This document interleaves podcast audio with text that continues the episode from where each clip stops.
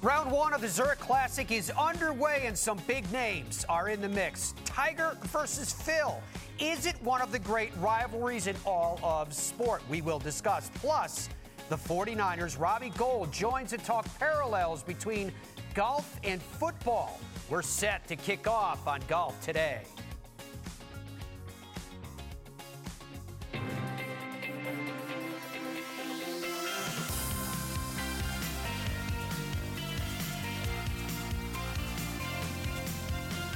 Golf Today, brought to you by PointsBet. Live look at TPC Louisiana as the week marks the 73rd Zurich Classic of New Orleans. This tournament became a team competition in 2017, and this year marks the fifth time it's being played that way. Welcome into Golf Today. Matt Adams partnered with Eamon Lynch this week in this very unique week that is the only one on tour when players will have a partner determining their fate. So, Eamon, I, where do we start with this? Do you enjoy this change of pace? I do because more for the psychodrama than anything else, Matt, because we know that the PGA Tour is typically a couple of hundred lone wolves. These are not guys who are accustomed to hunting in packs, and they actually have to do that this week. And that's not always easy to do because you're adjusting to personality, to playing style, even to the, equipment or the ball your, your partner may actually play out there as well. So you can see who settles into it easily, and you can see the guys for whom it's still a little bit awkward. I like the competitive aspect that you're noting as well, Eamon, but there's a lot more about this week that I love. I love the fact that on social media, we see the players sending us pictures of what they had for dinner, the crawfish and, and, and et cetera. Uh, I love the fact that every shot we have, every cutaway, is of some alligator or reptile or snake or something that's that's there. Uh, this is this is right at sea level. It has all the things that are unique about New Orleans, that are unique about Louisiana, and it's a Pete Dye golf course. Which, if memory serves me, this is the fourth Pete Dye course that we will have played over the course of the last seven weeks. So there's a lot of elements that go into this gumbo. Yeah, and if the, if the food doesn't give you indigestion down there, Pete Dye is going to do it for you, Matt. And it's, it's really interesting that, as we can see by the leaderboard we're about to look at, individual form for guys coming in here seems to have absolutely no bearing year after year. Some really unusual guys, pairings, names you haven't heard of in a while they seem to find a little bit of form here. Well, let's see who's showing some form first before we take a look at that leaderboard with some highlights from early in the day. Round one of the Zurich Classic. We start Collin Morikawa at the par 4 13th. He's teamed with Viktor Hovland. This from 94 yards. Team was one under par at this point. Holds it out for Eagle. Gets the three under. Very well done. Fist pump it. All right, let's go to his partner, Viktor Hovland. This at the par 4 15th. This 15 feet for birdie. This Hovland's first birdie of the day. Team goes to four under par. Back we go to Collin Morikawa at the par 3 17th. This chip, uh, this would be for birdie from just right of the green.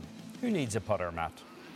Not him. That would get them to five under. They would take at that point the outright lead.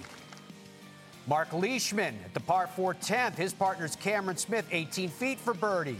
The defending champions get to one under par. Through one. Now to his partner we go. At the par 4 13th, second shot from 94 yards. And this is why he's the player's champion. That right there. He'd tap in for birdie. He would get them to two under. Let's stay with Smith, par 3 17th, tee shot. Nestles this one in there to four feet would make birdie and get his team to three under. Well done indeed. From there, we go to Bob MacIntyre, a couple of Scots. He's teamed with Martin Laird. This is tee shot at the 14th. This is when you turn to your partner and say, beat that in best ball. And you beat that. Yes, well done. That would get the team to six under par.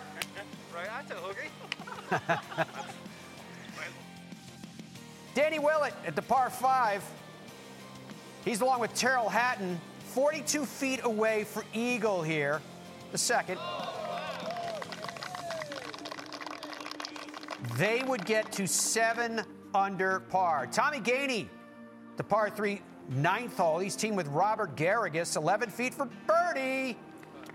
That would get that team to seven under par. Eamon. From there, how about Tommy Gainey at the par 4 10th? Second shot from just outside of 100 yards. Knocks this one to five feet, makes the birdie. The team gets to eight under par. Let's stay with Tommy Gainey then. This at the par 4 12. His partner made bogey, so this is for par. He would make that one, and they would remain at eight under par. Let's take a look at the leaderboards. Aaron Rai and David Lipsky now leading the way. Look at that. Eamon an opening round of 61 in four ball. Trey Mullinax, Wesley Bryan still on the. Uh, no, they just finished at 63, two shots adrift. Matthew NeSmith and Taylor Moore are nine under, but they still have some work ahead of them. So the scoring is already stout this morning. People are going deep. Do you think that might be a time of day thing, or is this something we're going to be seeing throughout? I think you're going to be seeing it throughout. Since this Zurich Classic turned into a team format back in 2017, the average winning score in the four editions we've had is 23.75 under par. So if you don't get off to a fast start on Thursday and keep sprinting all the way to Sunday evening, there's a good chance someone's going to overtake you. What about Hovland and Morikawa? They, they were highly touted, obviously, coming in. There was a lot of excitement about what they may do. What you've seen so far of what they have done, impressions? Well, they, they made a fast start. They got out to six under par pretty early, but they seem to have stalled right now. And right now, you got to be seven under par to be in the top 10, and we're at lunchtime on Thursday. So it doesn't take much here to fall off the pace pretty quickly. But it's a pretty solid opening round for those guys. It's perhaps disguised a little bit by the fact that they've holed out twice from off the green to get there, which may suggest that they're not perhaps as scoring as, as consistently or as reliably as you would in a conventional manner. But they are the overwhelming favourites this week, and I don't see why they wouldn't be the overwhelming favourites. I want to f- uh, follow up on something you said right at the top of the show when we came in. And uh, it was about mindset, in that now all of a sudden you have a partner. Now, you, in some way, you have someone else that's depending on what you are going to do. That will be even more acute when they get to alternate shot. But what difference do you think that makes in terms of how players perform? Sometimes, say during a Ryder Cup or a President's Cup, we see people sail, eh, soar through such a scenario. What kind of unique pressure does it do for weeks like this? I think it depends on the personality of the guy we're talking about. You take a guy like Ryan Palmer. How could he not want to be the jockey who's going to ride Scotty Scheffler all the way to the finish line At here? 45 years old. Exactly, because the, who comes in here with more confidence than Scotty Scheffler? So he's the guy you kind of want to partner with. He, a rising tide's going to lift all boats in that scenario. But if you're the kind of guy who runs hot at yourself on the golf course, well, then maybe if you express the same kind of exasperation at your playing partner, it's maybe not a partnership that's going to last very long. You know, you've got to kind of meld the personalities, even more so than, say, the playing styles or the different balls guys may use. You kind of want somebody that you want to be in the company of talking to for five hours, because if you're not particularly warmly attuned to each other, it's going to be a really long day.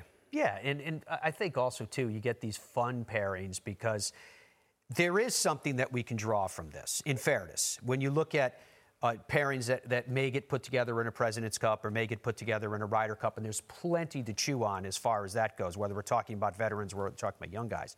But then you have a combination like we were just talking about with Morikawa and Hovland, and that's just a couple of young guns out there having fun. It is, but there are a couple of young guns who, if you look at the birdie averages on the PGA Tour, which is one of those statistics I think has more bearing this week than, than most, because a lot of the individual play statistics don't really uh, have, have much bearing on, on, team play, particularly in alternate shot format. But both of these guys rank in the top five in birdie average on the PGA Tour.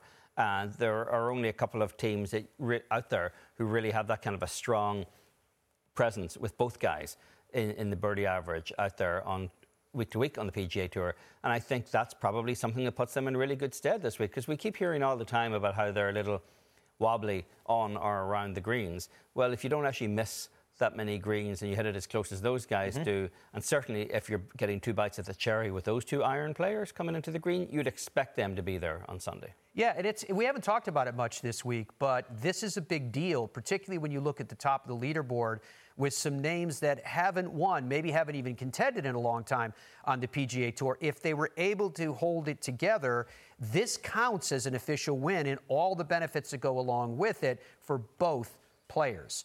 Now, when you were talking about Scotty Scheffler, this week marks Scotty Scheffler's first time teeing it up as a Masters champion. An unbelievable 2022 so far for the 25 year old, winning four of his last six starts. Yesterday, he met with the media where he shared some of the congratulatory messages that he has received since slipping on the green jacket. And heard you received a letter from President Bush. Mind sharing the story on that? Yeah, um, he his handwriting is really hard to read. Um, if he listens to this, you know, I, I heard he's a good artist now. You know, he's got to do some work on his handwriting, but um, no, stuff like that is is pretty cool. Um, you know, to have to have someone like that reach out and you know just to congratulate me is really special, and you know. That's probably kind of the only moments I've had where I kind of sit and reflect on, on what's happened, you know, the past month and a half, two months, and then, you know, obviously the Masters is such a, a different event than the rest of them. And, You mentioned the letter from President Bush. Who else, sort of, you wouldn't expect has contacted you about your win? Um, I would say I, I, I'm not really on social media. My wife has showed me a few things that people have posted. I think like Michael Phelps posted me in one of his stories, and then uh, like Zeke from the Cowboys sent me a message, and just kind of random stuff like that where I kind of am able to sit back and like my, I mean Michael Phelps is just insane. I mean the guy's the, one of the greatest athletes ever, and for him to you know reach out and you know post something about me or whatever is, is pretty cool and that's kind of some of those moments where i'm able to sit back and kind of reflect on what happened and you know I just be really grateful for it because you know stuff like that doesn't come around too often um, so it's pretty special Scheffler and his partner Ryan Palmer tee off at 1:44 p.m. Eastern. They will be alongside the team of Patrick Cantlay and Xander Schauffele. I asked uh, Scotty yesterday, in fact, as we take a look at him getting ready on the, uh, the range now, uh, if he felt like whether he was on a heater, Eamon, or whether it isn't just about momentum. Is is this the new Scotty Scheffler? What's your sense? Well, he's the Scotty Scheffler right now, and uh, when you're playing the way Scotty Scheffler is, you don't really want to ask the question in case the answer is something that you don't want to hear. But you know, he's look at his last five results. You know, he won the Waste Management Phoenix Open. He, he won API. He didn't play particularly well at the Players, but then he won the match play and won the Masters. There's no one in the world right now playing better golf than Scotty Scheffler, and you think it might probably help Ryan Palmer some. I mean, Ryan Palmer's had played 12 events this season, and his best is a tie for 12th at the Sony Open. But in this format and in this event, Ryan Palmer has proven himself year after year. He's finished first, he's finished fourth, he's finished seventh. So he, he's got a better track record in this event and this format than Scotty Scheffler does. But Scotty Scheffler is the, you know, the form thoroughbred in golf right now. Last night on Golf Central, they were talking about Ryan Palmer and his ability to make great picks as partners, too, in fairness. And he said, You know, I, I asked him back in February. He said, I asked him before he won the Masters, but he did note that after he won the Masters, he called him up just to make sure he still wanted to go through with it. But he's also picking a guy who's proven to be a pretty reliable partner in terms of very disparate personalities. I mean, you remember he was the guy that the Ryder Cup captain Steve Stricker decided to put with Bryson DeChambeau last year at Whistling Straits, and Bryson wouldn't be the easiest guy to pair with other members of the team, both in the way he plays and his sort of peculiarities on the golf course. But Scotty Scheffler was the guy that he entrusted to play with him there. He, he also played really well in this event last year. He finished eighth with Bubba Watson, who's another quirky personality eh, with his own distinct manner of playing the game. So Scotty Scheffler seems to be Mr. Even keeled. So if you're a Ryan Palmer who's not a particularly high strung guy anyway, well, then I think you can perfectly match with a guy like Scotty Scheffler because neither one of them is going to ride the highs or lows particularly. It, you, you used the phrase even keeled. I, I, would say he, he strikes me as somewhat unaffected. Uh, regardless of the stage, he seemingly seemed unaffected, save for his admission of uh, being in tears on the morning of the Masters, where he was wondering if he was ready for all that seemed attached to it. But from the standpoint of the way he is competitively, who would you compare him to? I mean, for me, it would seem like mindset as a competitor, the closest I can think of would be like a Dustin Johnson.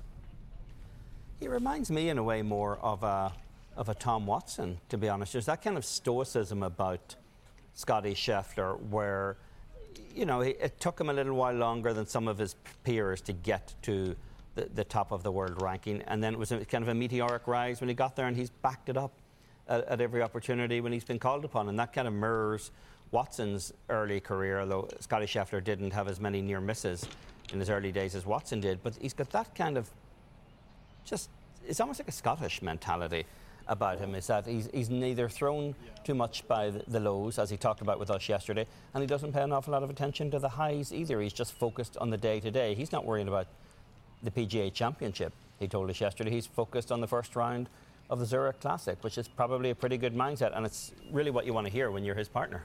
I think the thing that will be interesting to see is that in recent recollection, I can't think of another player that has ascended to world number one that hasn't faced the media week in and week out asking them about the pursuit and how important it was, to which most of them have said, Yeah, I think about it, or I was thinking about it, or I knew when I was getting close, and it did impact me. Again, Scotty Scheffler seems to be somehow separated from that, maybe above it.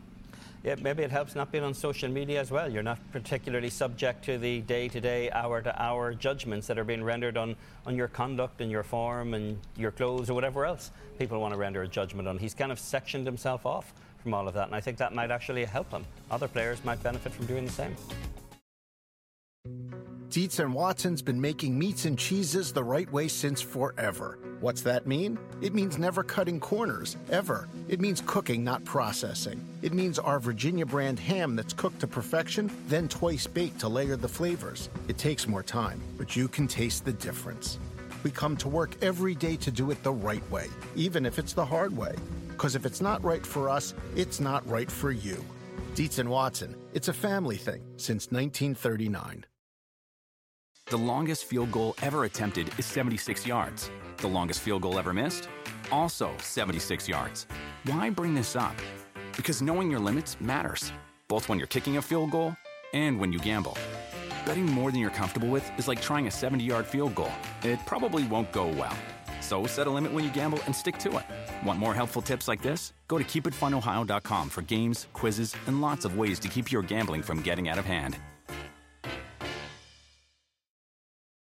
It's one thing falling in love with a house, picturing yourself moving in and calling it home, and quite another navigating the world of price negotiating, mortgage lenders, and finding the budget that works best for you. An agent who's a realtor can make understanding that world easier. Realtors have the expertise, access to proprietary data, and tools to help you get from imagining living somewhere to actually doing it. That's the kind of help we can provide. Because that's who we are. Realtors are members of the National Association of Realtors. We are back on Golf Today. There you see them last September at Whistling Straits. Both rookies in the Ryder Cup, FedEx Cup champion Patrick Cantlay and Olympic gold medalist Xander Schauffele formed a very successful partnership en route to the United States' dominant victory over Europe, 19 to 9. This is Cantlay and Schauffele as teammates. There you see their record 2 0 0. They defeated Rory McIlroy and Ian Poulter 5 and 3, and Foursome defeated Westwood and Fitzpatrick 2 and 1 in the same format. Let's head over to the CDW Intelligence Center and go beyond the scorecard using ShotLink statistics. This is what they've done so far this season, Eamon, and nine starts for Cantlay and 10 for Schauffele. Schauffele has one more missed cut, same for top 25s. Five top 10s for Cantlay, only one for Xander Schauffele, and two times Cantlay has been a runner-up, zero in that category for Schauffele. FedEx Cup rankings reflecting the level of performance as yet. Cantlay ninth in FedEx Cup ranking, 52nd for Schauffele. So they addressed the media yesterday, and they addressed where they are right now. And Xander, uh, if you'll uh, recap your season for us, your best finish, uh, tie for third in, at Phoenix, uh, if we can get you to comment on your year up at this point. Yeah, I mean, not much of a recap in all honesty. It hasn't been very good, so um, it's about time to catch some stride here and go on a nice little run uh, to, to kind of cap off the season, and uh, no better time to start than here with Pat. And Patrick, if you can talk about the state of your game, obviously the runner-up finish there in the playoff last week at the Heritage talk a little bit about your season. Yeah, I feel like I've been playing pretty well this this year, consistent, consistently well. Uh, I feel good about my game. Um, you know, I've had some very close calls this season, and um, sometimes it's just how golf is. But you just keep knocking on the door, and uh, eventually, you know, the door will fall down. All right, so standing here with Eamon, Eamon, we're, we're past the players. Yep. We're on the other side of the Masters, but we're still in April. I have a personal philosophy that if you play well through this stretch, say like you know uh, we've seen from Scotty, for example, or Sam Burns has, has played very well as well, it can be remembered. But if you haven't played well to this point in the season, by the end of the season, there's not too many people to remember if you could squeeze in a win or, or high finish at another major championship. What is your assessment so far for these two guys? I think it means more this week to Xander Schauffele than it does to Patrick Cantlay. Cantlay's lost two playoffs already this season. Cantlay hasn't put himself in the mix. But if you want evidence of how well these guys match up, you look at the statistics of their past record together. They are undefeated in alternate shot. They've lost once in, in four ball, but they've never lost in alternate shot. And to me, that's a sign of two guys who meld really well together and make a lot of birdies. And you can see them getting ready right now for their 1:44 p.m. Eastern time, tee time that stands before them. Uh, it is it is a unique combination. I'd like to ask you about personalities as well because sometimes you see balance in contrast in a setting such as this. That doesn't strike me as the case with Patrick Cantlay and Xander Schauffele. They both seem to, to me to have the heartbeat of an accountant.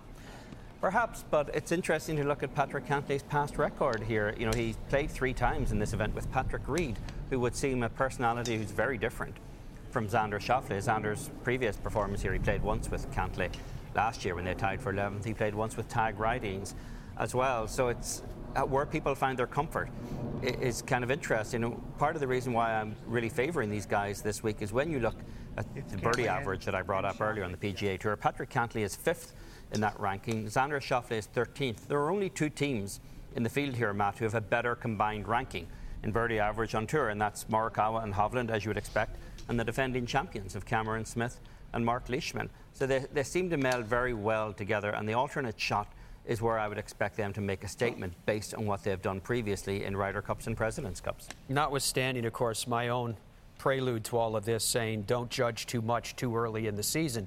But do you have any reason uh, to be concerned about Xander at all? Yeah, well, he's being particularly consistent in these first five, six years of his career. But here we are now with 10 starts this season, and he's had one top 10, and that was a tie for 10th at the Sentry Tournament of Champions out at Kapalua in January, and that's really not his level of consistency. You know, he missed the cut at the Players, missed the cut at the Masters. He didn't get out of his group in, in the match play. So he, he, definitely seems to be in something of a lull. Yet, strangely, if you look at his ShotLink performance, there's nothing that is completely out of the norm mm-hmm. versus what he's done in recent years. This grouping together, I, I, know it's, it's hard to, to mention this right now, but it's a President's Cup year. Is there anything we can gain from watching him this week?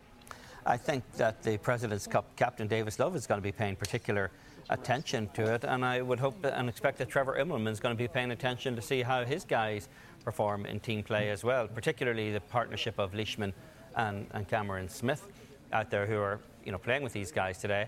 I think there's there's something to be learned. Probably not a great deal. It's still really an individual tournament in a sense. They don't have the flag hanging over them. That was the CDW Intelligence Center. Let's head back out to the golf course. To the 14th hole we go. Tommy Gainey Garrigus. with this tee shot. Gainey doing all the heavy lifting for this partnership today. Not a lot of heavy, heavy lifting left in that one. He would make birdie there to get to nine under par. Let's get you up to speed and what those scores are. Don't forget, Golf Central pregame coming up when we finish up today. Aaron Rai, David Lipsky atop the leaderboard at 11 under par after a 61. Tommy Gainey, Robert Garrigus have now got it to 10 under through 16, so they've jumped in front of Trey Mullinax and Wesley Bryan. some you'll know, and Michael Kim also on 9 under. The two most analysed players in the game over the last quarter century are the subject of a new book. Bob Harig, the author of Tiger and Phil, Golf's Most Fascinating Rivalry, joins us next. Stay with us.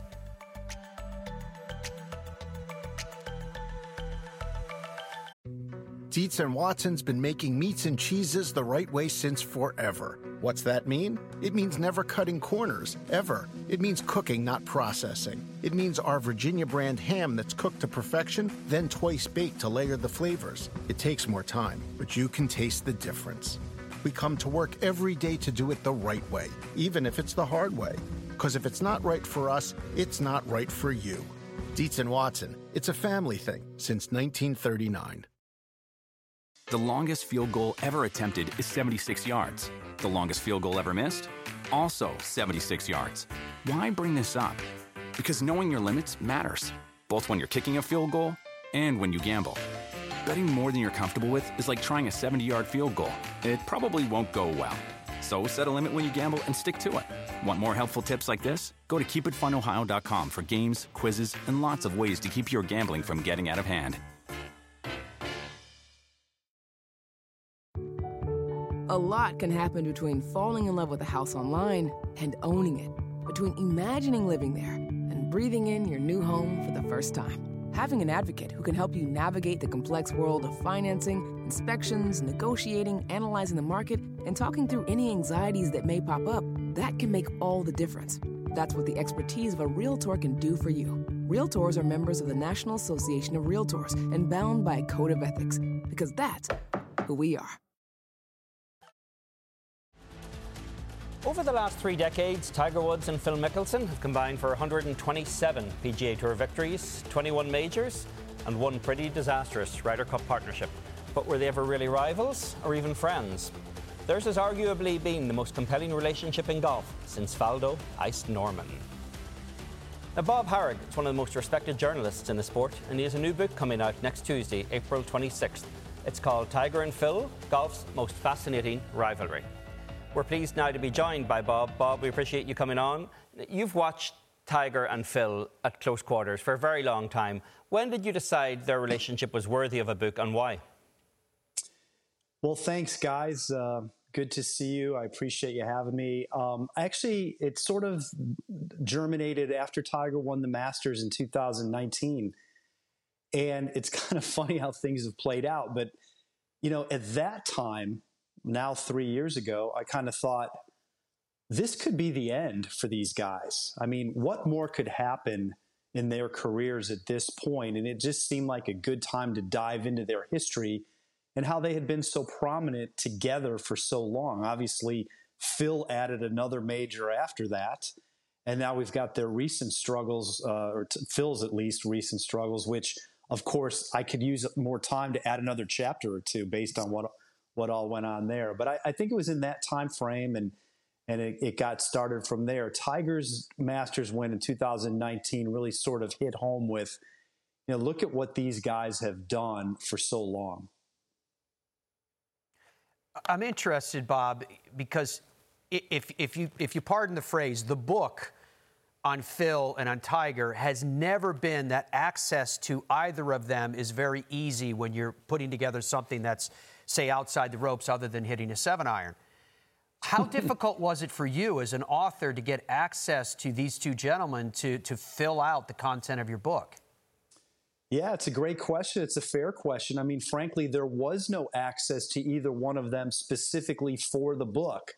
Um, in Tiger's case, that was, well, first of all, a, a lot of the reporting of the book occurred in 2020 uh, at the height of the pandemic. And even when we came back to golf, you know, we couldn't go in locker rooms. There was no access inside the ropes. We weren't really getting close to the players much. So there was no opportunity then. And so then into 2021, um, you know, I, I had let Tigers people know and Phil's what was going on. I never got the sense I was going to be denied the ability to ask either one questions. Uh, but Tiger had his own memoir that at the time he was working on. I'm not sure where that stands. So he was going to be contractually prohibited from sitting down with me. Uh, and then, of course, came his crash, which put all that, made all that a moot point anyway. Uh, and in the case of Phil, I, you know, I talked to Phil a couple of different times about trying to help me with this. And while he never said no, it never happened either. So basically, the entire book is is my reporting of people around them. Also, there are numerous quotes from these guys over the years. stories I'd written, obviously transcripts, their interviews uh, at all these various tournaments. Uh, but it's more a book about what others saw in them around the various times and instances that uh, that they were prominent over the last 25 years. Bob, there's always a debate between golf fans whether or not Tiger had any rivals, and certainly whether or not Tiger and Phil were friends. If you were to pick one moment in their relationship or interactions, what do you think has been the most telling moment over the last 25 years? Well, I think there's a couple of them, and you're right. You could certainly make the argument Tiger had no rival. Tiger's rival might have been history. Tiger's rival might have been Jack Nicklaus. You know, I mean, the record doesn't suggest rivalry. But Phil was the next best, and his record is incredible compared to anybody else's. And he was the thorn in Tiger's side for a good period. I mean, of, of six Phil's major wins, four of them, Tiger was in the mix. Could have easily won any of them. Uh, I, I, point to the, the very first chapter in the book after an introduction is the 04 Ryder Cup. Um, and I think that sort of epitomized the tension between these guys. It, it, it showed the, the, the, discomfort that they felt toward each other. And the reason is, is in 04, Phil finally broke through. He won the Masters that year. He actually contended in all four majors. He could have easily won two or three. Tiger had a rare bad year really didn't contend in any of the majors.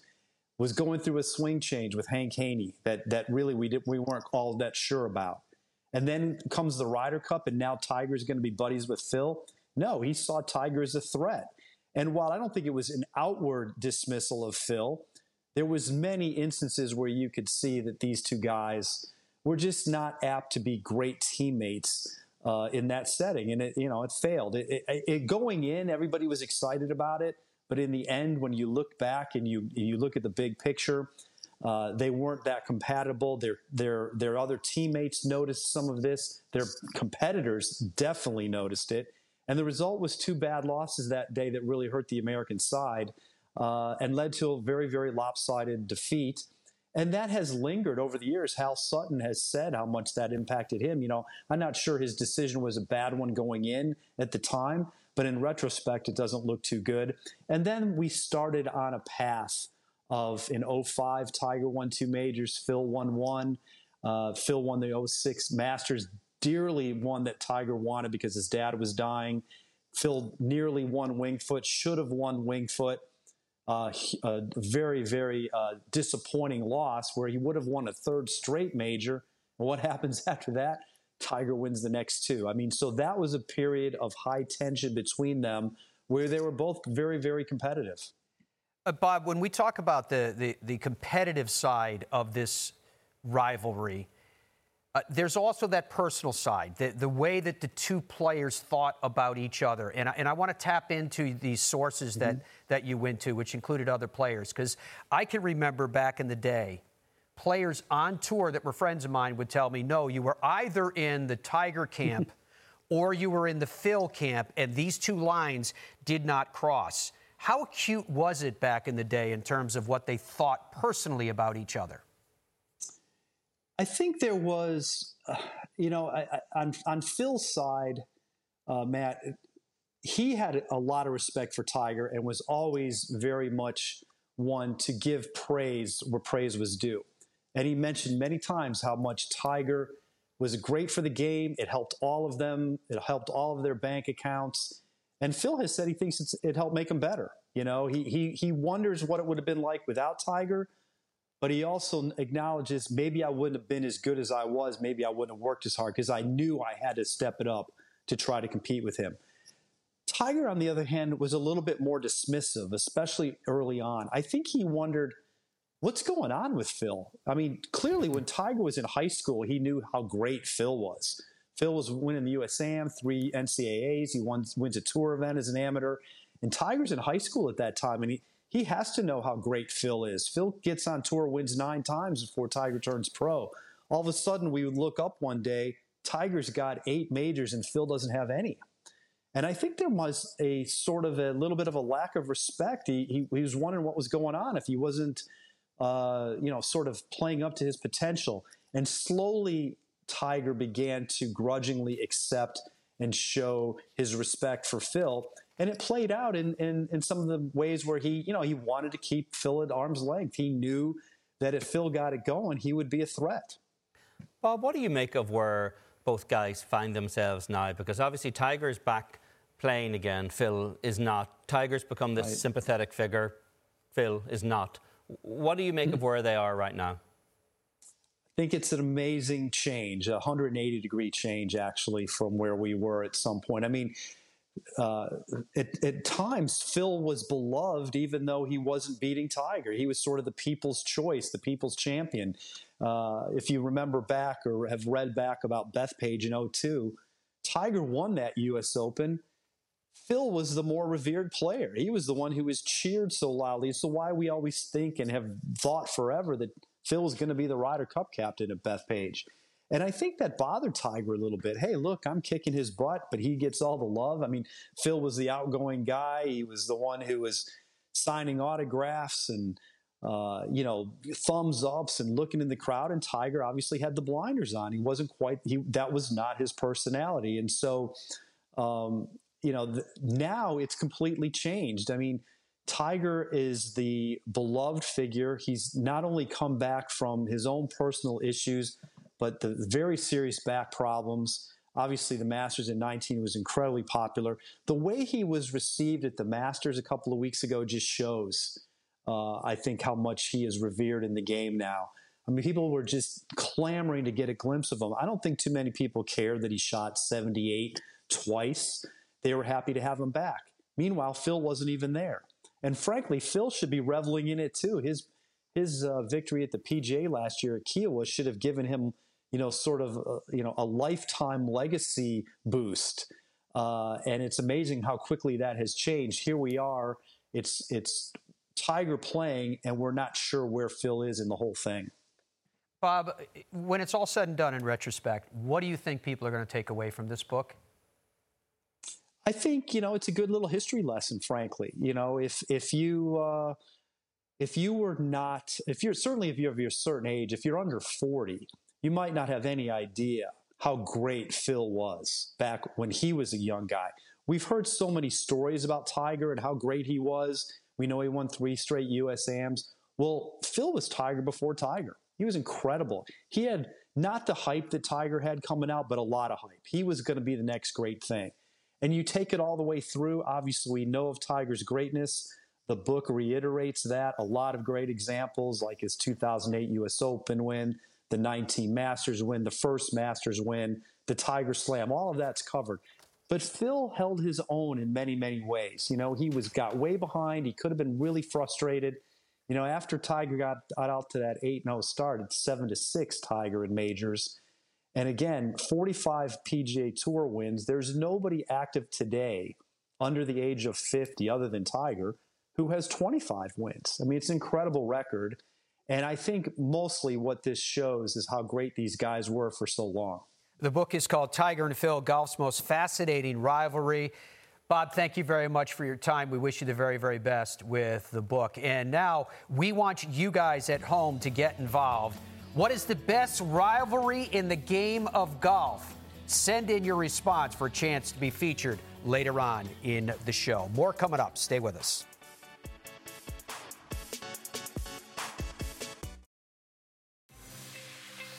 Welcome back to Golf Today. That is Robbie Gould, the 49ers kicker.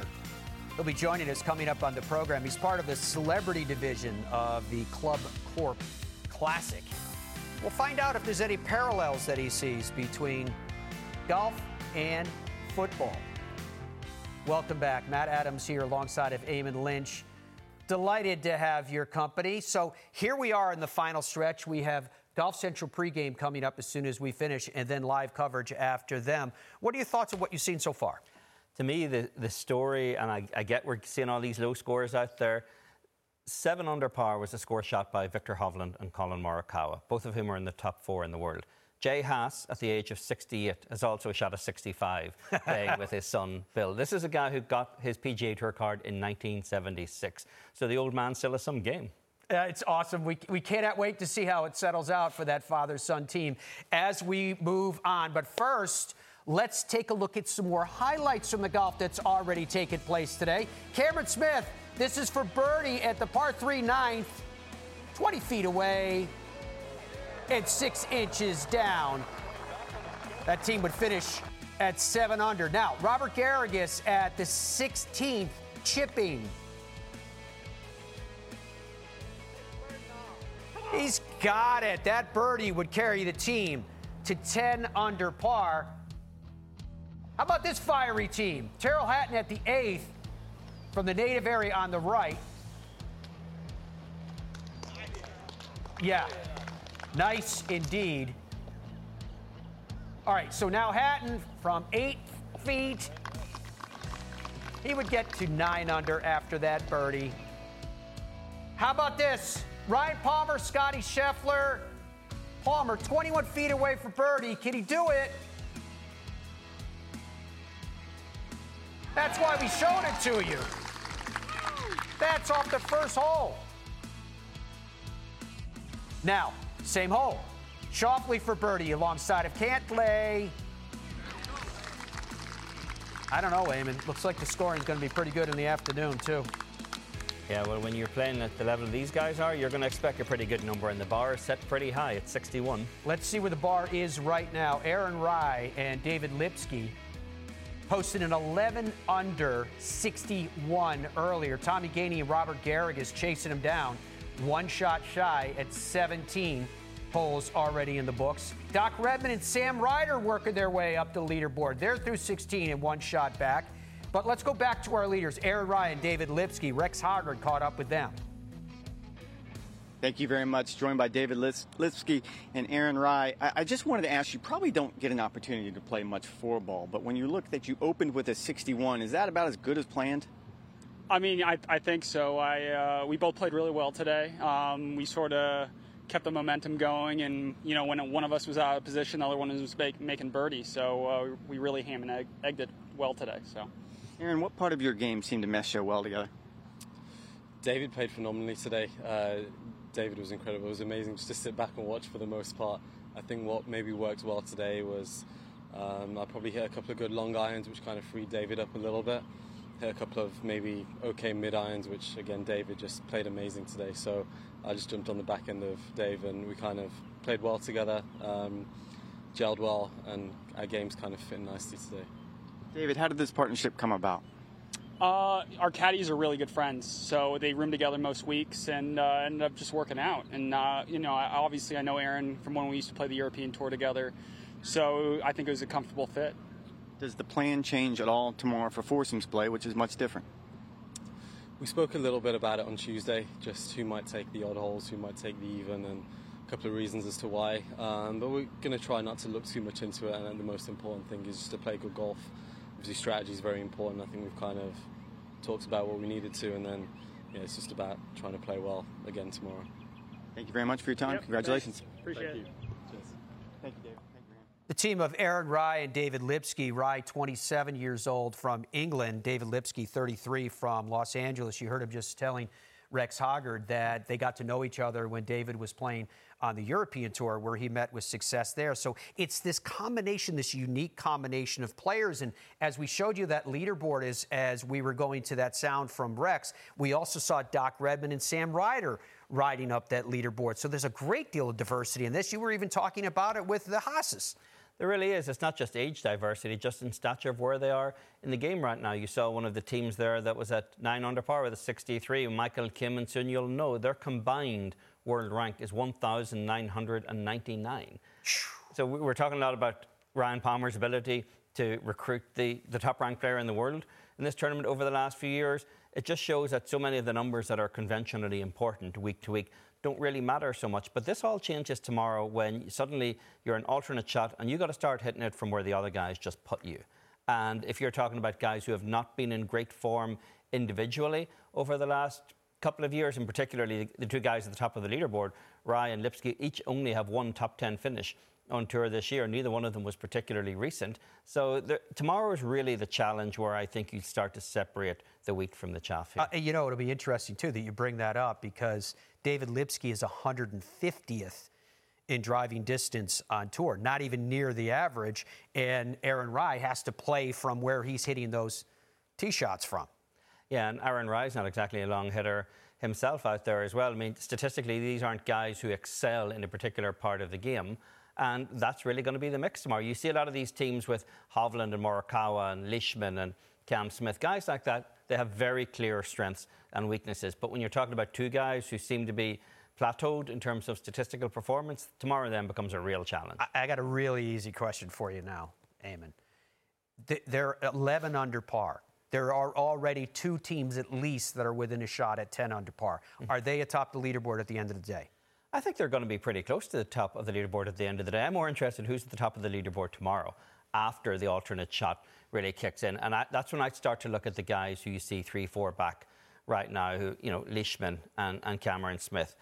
Shane Lowry and Ian Poulter are seven under par as well. Sergio Garcia and Tommy Fleetwood. These are guys who have a great deal of experience playing together, certainly in Ryder Cups and Presidents' Cups, but they are also the guys who are not statistical outliers here. They excel at particular areas of the game. They have strengths that balance the weakness of the others instead of weaknesses that are kind of equivalent. Eh, don't forget about Hovland and Morikawa as well. How could we? How could we, indeed? All right, let's uh, let's give you some an update. What's going on on the LPGA side? The DiO Implant LA Open is underway. There you can see Jennifer Song atop the leaderboard at five under. She has played 12 holes as yet today. Again, a very diverse leaderboard as you look down through that leaderboard of the DiO Implant LA Open. So let's get an update on the Epson Tour, the road to the LPGA this week. The tour heads to Utah for the Copper Rock Championship, where 17 year old Alexa Pano makes her pro debut. As last week she announced that she would be bypassing college golf. Let's take a look at the upcoming events. There are 17 tournaments remaining on the developmental tour's schedule. The top 10 players in the money list at the end of the season will earn their LPGA cards. Coming up next, San Francisco 49ers. I should do that in a football voice. Kicker Robbie Gould joins the program. He's teeing it up this week in the celebrity portion of the Club Corp Classic. More on how his golf game impacts his performance on the field when we return. Golf Central Update brought to you by Callaway Golf. We're back on golf today on the PGA Tour Champions. The inaugural playing of the Club Corp Classic begins tomorrow at Las Colinas Country Club in Irving, Texas. This event also features a 54 hole celebrity event played under the modified Stableford system. Here's a look at some notable celebrities in the field. Our guest, Robbie Gould, will be joining us in just a moment. We'll be playing alongside the likes of Mardy Fish, Alfonso Ribeiro, John Smoltz, Ray Allen, Derek Lowe, Tony Romo, Annika Sorenstam, and more. Robbie Gould will be teeing it up this week indeed. Place kicker for the San Francisco 49ers, played with the Bears from 2005 to 2015, where he was the franchise's all time leading scorer. He played his college years at Penn State. Robbie, we appreciate you taking the time to join us. How are things going? What is it about golf for you and the connection in your life? Well, it's kind of unique because kicking and golf are, are very similar. So uh, to be able to go out there and create kind of the same mentality, the same swing planes, uh, and then you know it's a it's a place you can go hang out with your buddies. You can you know play golf at any age. Uh, I go out with my kids in the golf cart.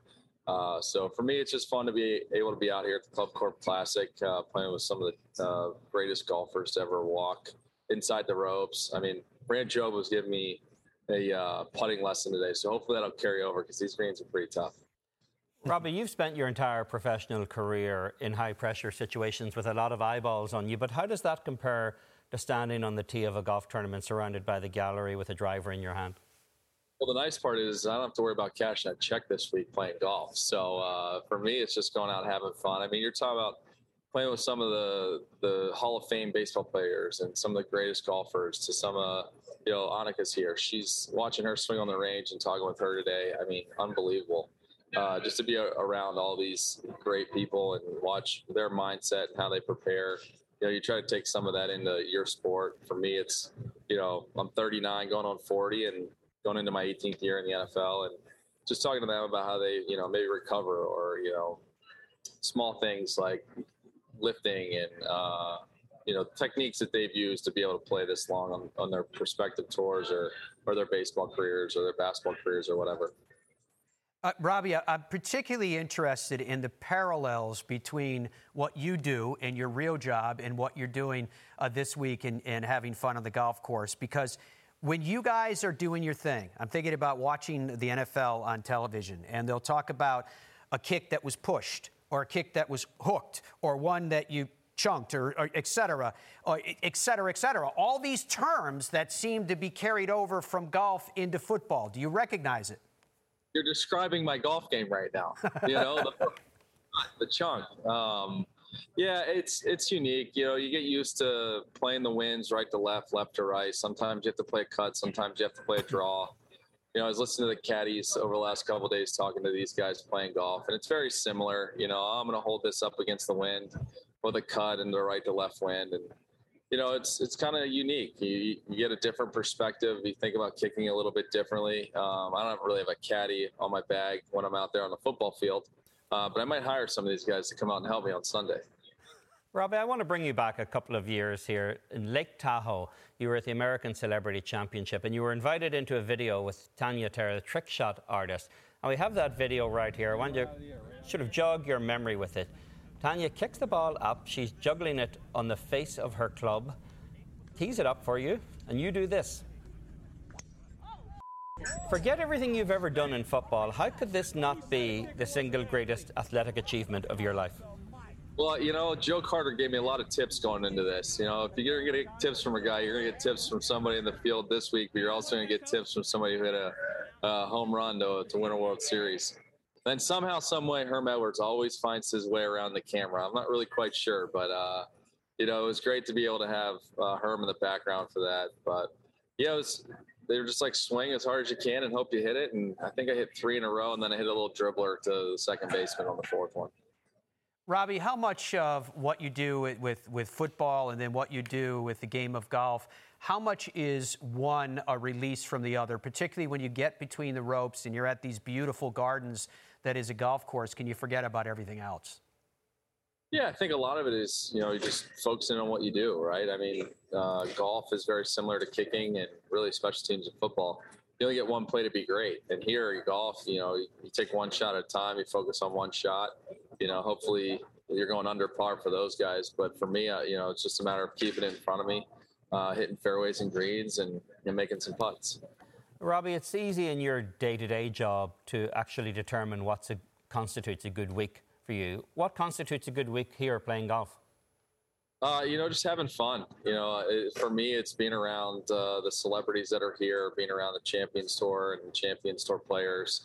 Uh, then you're talking about Club Corp. I mean, could you ask for a better host? I mean, they have everybody here from pretty much every golf company you could possibly think of or that you've seen. So to be able to network with uh, our sponsors and um, be around a lot of great people you know not taking it too serious yeah you want to win or try to win but the reality is is you know this isn't my sunday regular day job so uh, for us we have you know three or four of these events a year and it's always great to be able to catch up with everybody and see how their family's doing and just talk to them about how their year's been or what they've been up to. And uh, for us, it's, it's become a little bit of a clubhouse or a, locker room, so to speak. And uh, you know, it's always great to be around everybody. Robbie, you already talked a, a little bit about the parallels and even the pressure between uh, playing professional football and playing golf. I'm particularly interested in that moment. Clearly, in golf, it's you, and you have to hit a shot, you have to perform at a time and place. It's very similar, it would seem, when you have to make that kick. It could be a game winning kick at that. Is there a parallel there? Is there a connection between the type of pressure and focus that's necessary?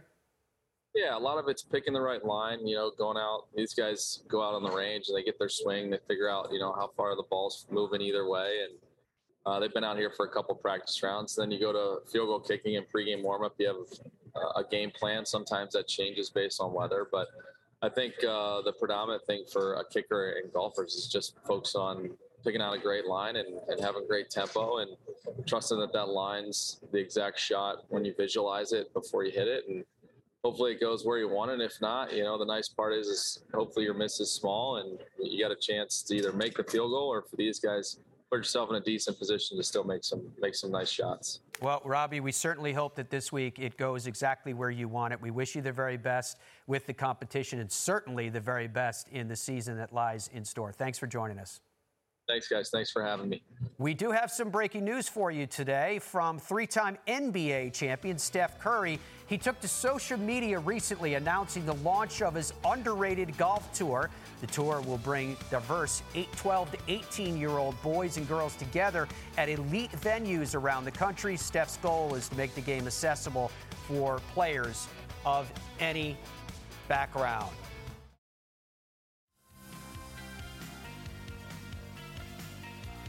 Golf Today. Brought to you by PointsBet. This season, don't just bet, live your bet life. Here is what's coming up today. Golf Central pregame coming up. Burko is standing by with Billy right after we finish up Zurich Classic of New Orleans from 3:30 p.m. this afternoon, and then the LA Open on the LPGA will carry you well into prime time. Golf Central will be back to wrap it all up later on this evening. Time now, Eamon, for the 19th hole. Sounds perfectly appropriate, doesn't it? Time for some we- viewer responses to our social question. Yes, and here was our social question. We spoke with Bob Harig earlier in the show about his new book, Tiger and Phil Golf's Most Fascinating Rivalry. So we asked you, what is the best rivalry in golf? Starting off, Kent, who says the only one in this prolific Arnie and Jack that competed on the course and in business for over 50 years, conducted themselves as gentlemen, leaders in brand building, core values. Kind of hard to argue with that. Yeah, but it is an, it was an interesting arc because it started as an intense rivalry. It grew into a family or into a friendship. Ian says right now I would say it's Rory and his opening rounds. If he can get that together, no reason why he can't string together several majors. Different way of looking at it. Well, here comes Luke with his contribution to the argument. Jordan versus Golden Bell, the 12th at Augusta National Golf Club. There's some scar tissue on that one over the years, Matt. Indeed. Let's see what Scott had to say as he responds to this same question. Zach Johnson in warm up swings. He has caught a couple off the toe. Yeah, he's had a couple of little misfires here. That looks remarkably like my actual attempt at a real drive. Let's find out one more. This one coming in from Craig. Best rivalry in golf today is Chamblee and Lynch. Would you guys partner at an event like this? No, because I actually think I find the centre of the club face a little more often than Brandel does these days. That's that's a particularly biting comment after what you just said with Zach Johnson's practice swing. So we are getting ready for Golf Central pregame. Mm-hmm. Then we're going to go to live coverage from half past three, three thirty this afternoon Eastern time. How excited are you for all the golf this weekend? What I guess I could ask you, what excites you the most? I think it's the ever-changing format because the sands shift on these guys throughout the rest of the week it's not as though you're just doing the you know the stroke play format day after day as these guys are accustomed to in their lone wolf existence out there. Suddenly tomorrow changes everything. Once you go to alternate shot and you need both guys to kind of be playing well because one guy obviously can raise the team momentum a little bit in format today where it's four balls out there but one guy can really drag a team down tomorrow if he's misfiring either on the greens or or off the tees or on, on, approach shots. There's just there's no place to hide tomorrow. You can't hide behind your partner. I'm looking forward to the entertainment of what lies in store because it is a partnered event such as it is. But I'm really looking forward to Wilshire too. Uh, I'm very much looking forward to a new event on the PGA Tour Champions and the Club Corp. Uh, Classic. So there's a ton of golf that we have in store for you. And as you heard us running through, it's going to take you well into prime time. And what more can you ask for?